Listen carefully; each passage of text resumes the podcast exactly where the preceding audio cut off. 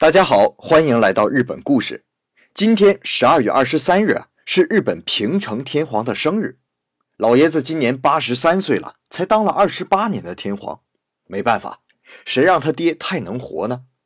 他爹昭和天皇算是日本在位时间最长的天皇了，足足干了六十三年，比起中国在位时间最长的康熙还多了两年呢。这六十多年呢，也是日本最重要的一甲子。战争战败，战败复兴，经济繁荣，一直到泡沫崩溃，都是他爹在位的六十年中发生的。可是，无论日本发生了什么，天皇的位置总是超然存在的。这个家族啊，始终蒙着一层面纱，让我们无法看清他的面目。那今天呢，我就给大家简单介绍一下有关天皇家族的斗知识。日本的皇室啊，是世界现存最古老的皇室。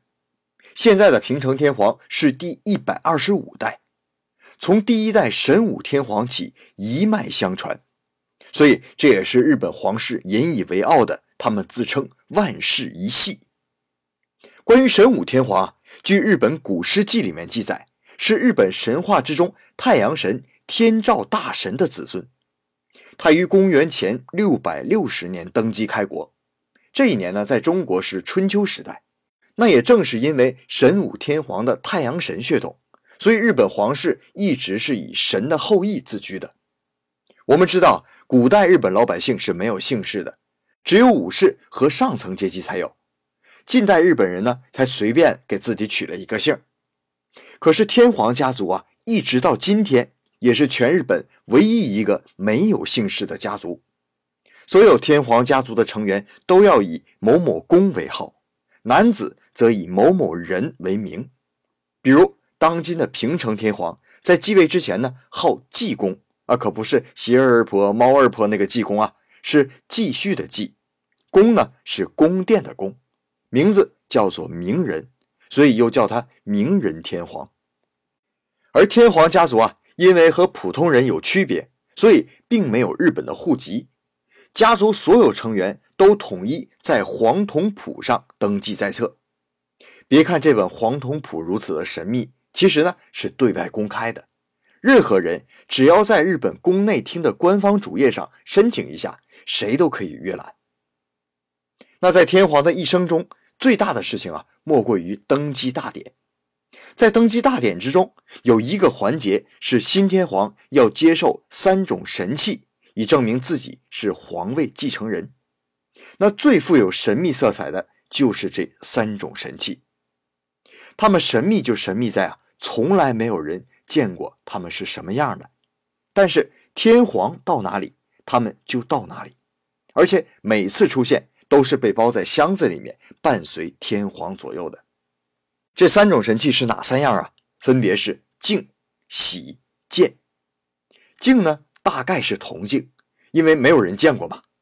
全名呢叫做八尺镜，被奉为日本创世之神太阳神天照大神的化身。现在本体藏在日本一世神宫内宫的最深处，而代体呢被供奉在日本皇居的弦所这个地方。喜呢，并不是我们理解的玉玺。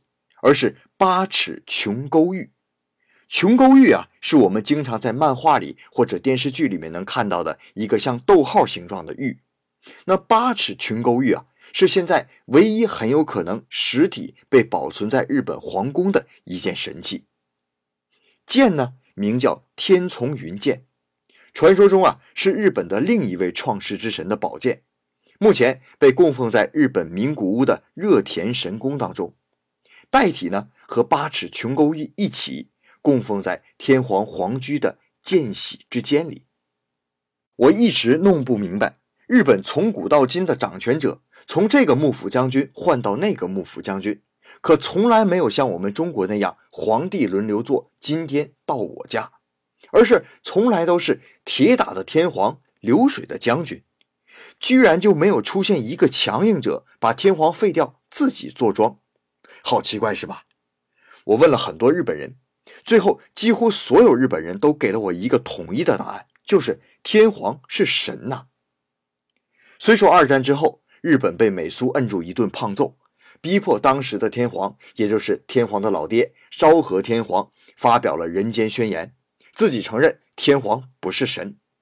可这并不影响天皇在日本人心中的地位啊。而如今的平成天皇呢，更是日本政治当中少有的一股清流。比如，他一生从来没有参拜过靖国神社，而且对二战日本给亚洲地区带来的灾难更是痛心疾首。而且平时啊，一直是以一个温和老人的姿态出现在公众视野的，比如下乡插秧啊，和国民一起跳舞啊。所以啊，逐渐成了日本人心中一个脱离了政治势力的尔虞我诈，脱离了人间社会勾心斗角的一种超然的存在。好了，今天的节目就到这里。在这里呢，老杨做一个通知：马上到年底了，公司也即将放假了，所以呢，老杨决定明天回国了。由于一路鞍马劳顿，花费的时间很长，所以不能保证明天一定有更新。我只能跟大家说，尽量。如果老杨明天没有出现，希望大家作为一个朋友谅解老杨。如果我出现了，那就毫不犹豫的打赏鼓励我吧。好了，今天就到这里，咱们明天尽量见。